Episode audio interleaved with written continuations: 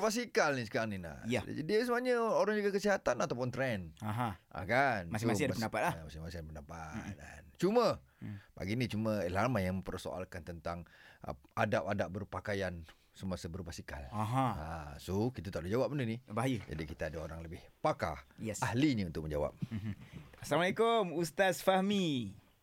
Waalaikumsalam warahmatullahi wabarakatuh. Okey Ustaz. Ustaz, hari ni kita sembang pasal trend berbasikal ni Ustaz. Tadi ada kawan kita seorang dia bagi pendapat pasal uh, pakaian ketat-ketat ni. Katanya perempuan yeah. elok-elok kan. Tapi lelaki dia kata tak apa.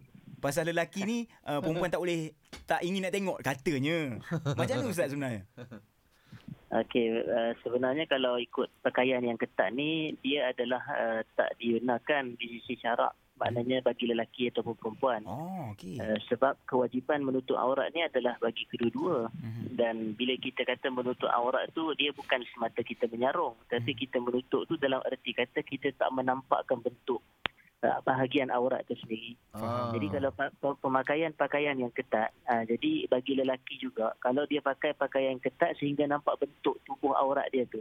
Pun tak Maknanya uh, dari dari sudut sama tidak boleh lah. Sama Okey. Ah. okay. macam kalau orang perempuan pakai baju ketat ataupun seluar ketat dan menampakkan bentuk aurat. Mhm. Ha, sebab itu kita kata istilah menutup aurat bukan sekadar menyalut atau membalut sahaja. Kita kata tutup tu maknanya tutup daripada pandangan. Orang Baik. tak boleh bayangkan, orang tak boleh nampak gambaran dan bentuk.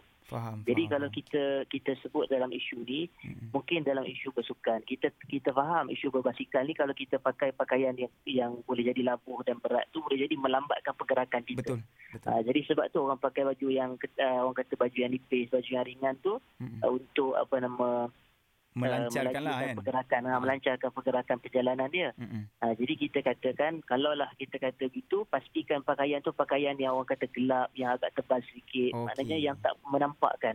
Lepas tu Okey. kalau boleh kita bahagian uh, apa nama bahagian-bahagian aurat kita tu ki- kita cuba juga untuk bagikan dia supaya dia tak menonjol sangat. Faham. Ha, dan pastikan bagi orang lelaki tu maknanya pakaian dia lebih sedikit daripada kadar lutut dia maknanya Mhm. ke bawah lagi lah. Mhm. Boleh jadi ke paras dia punya betis itu lebih baik lah daripada dia hanya biarkan nampak ke paras peha apa semua tu ini mendedahkan aurat. Maka Masya-Allah. kita kata antara adab yang paling penting dalam bersukan walaupun kita kata kesihatan dijaga tetapi aurat juga dijaga.